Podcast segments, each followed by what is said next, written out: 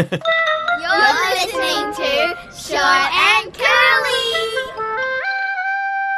I guess we need to make sure we're all thinking about bullying in the same way, because it can get confusing sometimes working out whether someone is bullying you or not. So, our super smart ethics buddy, Matt Beard, has just magically appeared here in the studio to help us work out what bullying is and what it isn't. Hi, Matt. Hi, how are you going? Very good. How do we actually define bullying? There are lots of different types, right?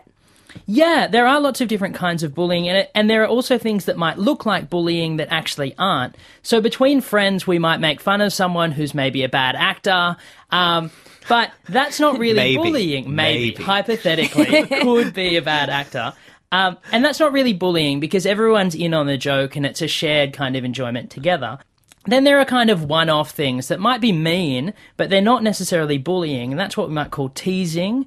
And then bullying is recurrent behavior that's aimed to make someone feel really rotten. And that can come in a lot of different forms. It can be physical through pinching or punching or poking, it can be through words, or it can even be on the internet.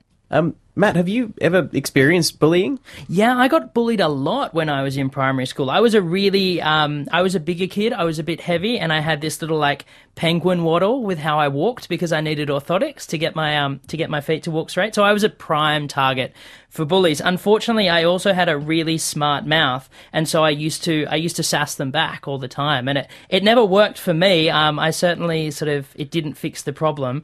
Um, and and maybe that's part of the message as well, right? That it might make you feel good in the moment because you've got that kind of quick bite of revenge, but it, it kind of doesn't fix the problem long term.